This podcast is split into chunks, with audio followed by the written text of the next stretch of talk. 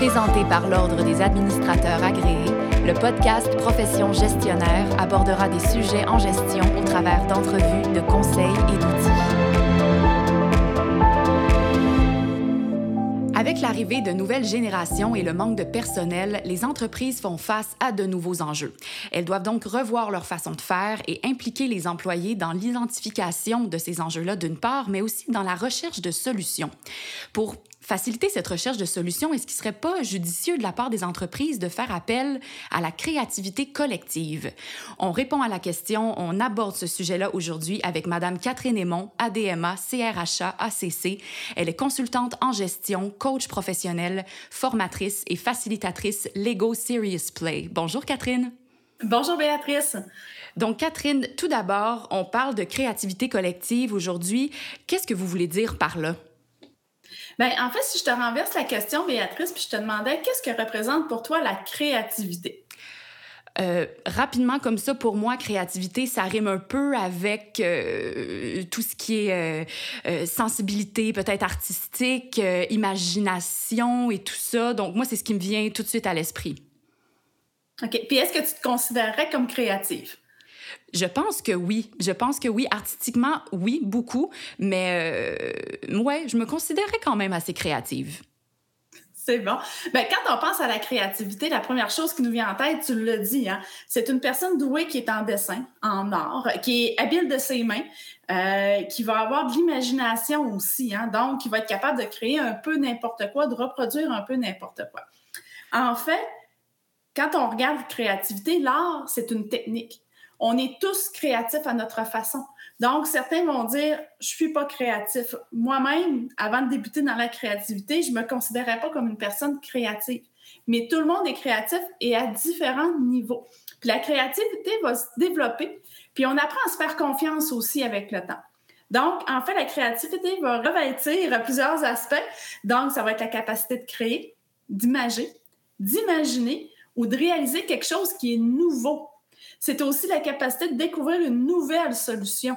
Donc, on peut rentrer ça, tout ça dans la créativité collective. C'est très intéressant. Puis pourquoi on devrait l'utiliser en entreprise pour la recherche de solutions? Bien, parce que la créativité, c'est une source qui est inexploitée en entreprise. On ne fait pas souvent appel aux employés pour trouver des solutions. Donc, la créativité va permettre l'innovation.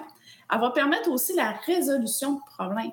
Elle nous permet d'impliquer les employés dans la recherche de solutions en faisant appel aussi à leurs connaissances, en leur permettant de partager leurs perceptions. On a tous des connaissances autour de la table, donc c'est de les partager et permettre à tout le monde d'y participer. Ce qui nous permet de voir des choses qu'on n'aurait pas eu l'occasion de voir, on n'aurait pas eu l'occasion de considérer, étant donné que souvent on va le faire en vase clos. Et de quelle façon elle peut nous aider, cette euh, créativité collective? Bien, il y a plusieurs bénéfices à utiliser euh, la créativité collective. Euh, puis il y a plusieurs façons d'y parvenir aussi. Hein, la créativité va nous permettre de sortir un peu de nos sentiers battus, de sortir de la zone de confort, puis d'entrer dans une zone d'apprentissage. Donc, on va apprendre sur nous, sur le milieu, sur une situation aussi. Ça nous permet de comprendre les perceptions, donc, ma perception, mais la perception des autres aussi, puis d'ouvrir la porte à plus d'une solution. Hein, je ne détiens pas la solution, mais il y a plusieurs solutions qui existent. Euh, donc, on détient une solution parmi tant d'autres. Puis la créativité permet d'ouvrir les horizons en plus d'impliquer nos équipes. Quand, euh, par la suite, on veut implanter la solution, bien là, on fait face à moins de résistance quand les gens les employés vont avoir participé à la réalisation, vont avoir participé à trouver des pistes de solutions aussi. Donc, la solution va descendre forcément d'un travail d'équipe et non juste d'une personne. Ici, on ne cherche pas à obtenir une vision qui est commune, euh, mais bien une vision qui est partagée. Donc, en fait, il s'agit d'un apprentissage collectif qu'on va faire. Très bien. Catherine, tu disais au début, moi, personnellement, je, je ne me considérais pas comme une personne créative. J'imagine qu'en entreprise, il y en a beaucoup qui pensent comme toi aussi, qui se disent ben moi je suis pas très créatif, je suis pas très créative dans la vie de tous les jours. Comment on fait pour faire participer les gens? De quelle façon on s'y prend pour embarquer euh, les, employés par exemple dans une vision plus créative? Bien, effectivement, Béatrice, tu soulèves un bon point. Euh, plus de la moitié des gens vont dire moi je suis pas créatif, ah je serai pas en mesure, ah c'est difficile. Euh, c'est pas tous les gens qui vont participer à 100%. Hein. Si on se met en contexte de réunion, c'est pas 100% des gens qui vont participer, puis c'est pas 100% des gens qui vont dire ce qu'ils ont à dire ou partager leurs connaissances. Donc, il y a plusieurs activités aussi qui peuvent être mises de l'avant pour faire appel à la créativité des gens puis les faire participer. Puis là, on n'arrive pas à froid comme ça non plus. Donc, il faut quand même euh, s'adapter, puis il faut quand même mettre la table aussi. Il faut se rappeler qu'on sort les gens de leur zone de confort. Donc, il faut un temps d'adaptation au début pour que les participants s'ouvrent puis gagnent en confiance. Hein, il y en a qui ne sont pas habitués de s'ouvrir non plus. Euh, une des premières choses à faire, ben, c'est présenter toujours l'objectif de la séance.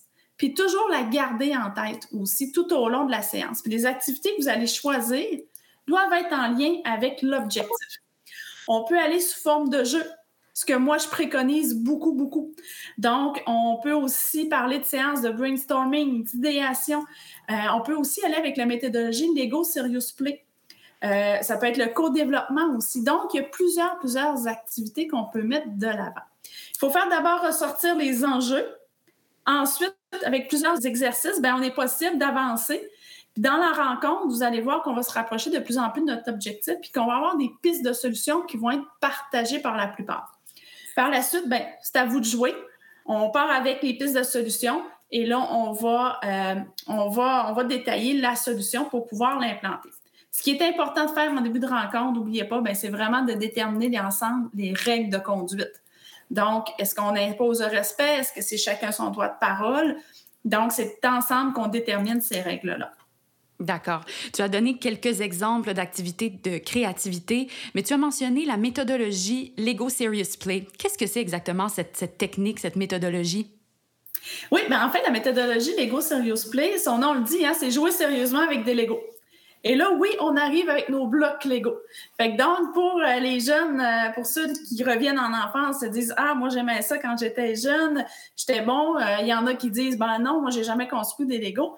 Mais à ce moment-là, euh, la méthode permet de mettre tout le monde sur le même pied d'égalité. Puis c'est pas grave, même si on n'a jamais joué dans les Lego.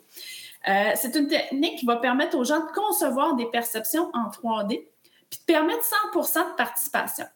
Donc, on va parler autour d'une construction et non de la personne. Donc, on est moins sur la défensive, on est plus ouvert à communiquer aussi, et c'est plus facile de s'exprimer. Puis elle permet aux gens de s'exprimer dans un endroit où tout le monde est en sécurité aussi.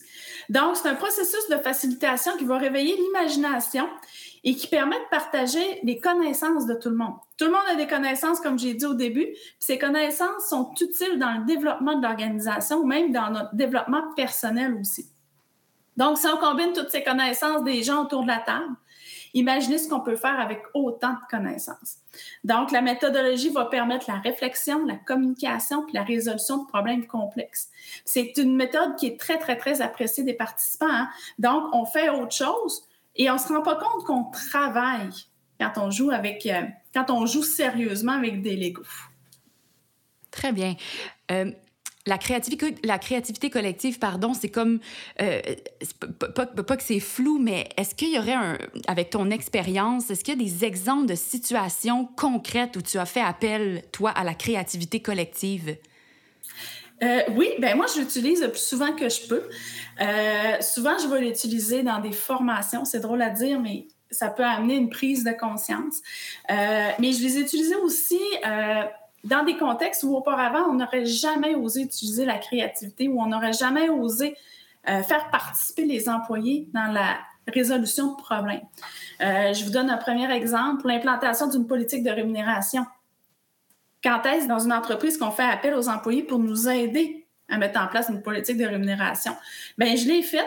Donc, j'ai combiné plusieurs exercices qui nous ont fait ressortir les besoins, les enjeux de l'équipe, hein, parce que tout le monde a besoin de reconnaissance pour ensuite leur proposer des pistes de solutions. Donc, c'est les employés par des jeux créatifs qui nous ont amenés à des pistes de solutions.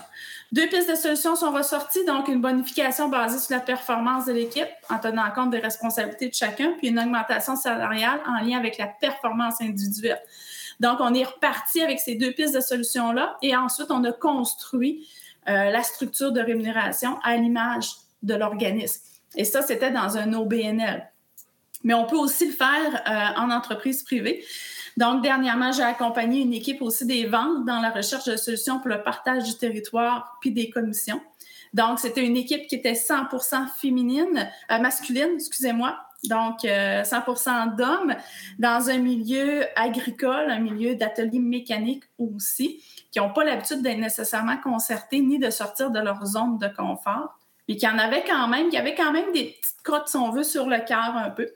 Donc, on a effectué plusieurs exercices, puis plus on, avançait, plus les gens embarquaient dans le processus. Donc, on, on a fait ressortir les enjeux, on a fait ressortir aussi les frustrations, parce que c'est quand même important. Il faut garder en tête, il faut que ça soit fait respectueusement aussi, pour ensuite aller vers des pistes de solutions pour enfin déterminer les clés de réussite. Donc, on va pousser les gens à se commettre puis à embarquer dans la mise en place de solutions aussi par des activités qui sont créatives. Très bien. Merci, Catherine, pour votre venue à Profession gestionnaire. Donc, la créativité collective, c'est vraiment, c'est vraiment avantageux de la mettre en pratique, de l'intégrer au sein de nos équipes. Donc, à retenir trois points essentiels sur la discussion d'aujourd'hui. Donc, c'est important d'impliquer les équipes dans la recherche de solutions et cette solution-là cette recherche de solutions pardon, pourrait passer par la créativité. Celle-ci, elle est accessible à tous et à toutes. Et puis, c'est important d'ouvrir ses horizons et de faire confiance au processus. C'était Catherine Aymon, ADMA, CRHA, ACC, consultante en gestion, coach professionnel et facilitatrice Lego Serious Play. Si vous voulez partager sur le sujet via les médias sociaux, ajoutez le hashtag profession gestionnaire. Merci, chères auditrices, chers auditeurs. À la prochaine. Merci encore, Catherine. Merci à toi, Béatrice. Profession gestionnaire était présentée par l'Ordre des administrateurs agréés, l'Ordre professionnel des gestionnaires du Québec. Pour des articles, des outils et des formations en ligne en lien avec le domaine de la gestion, visitez le adma.qc.ca.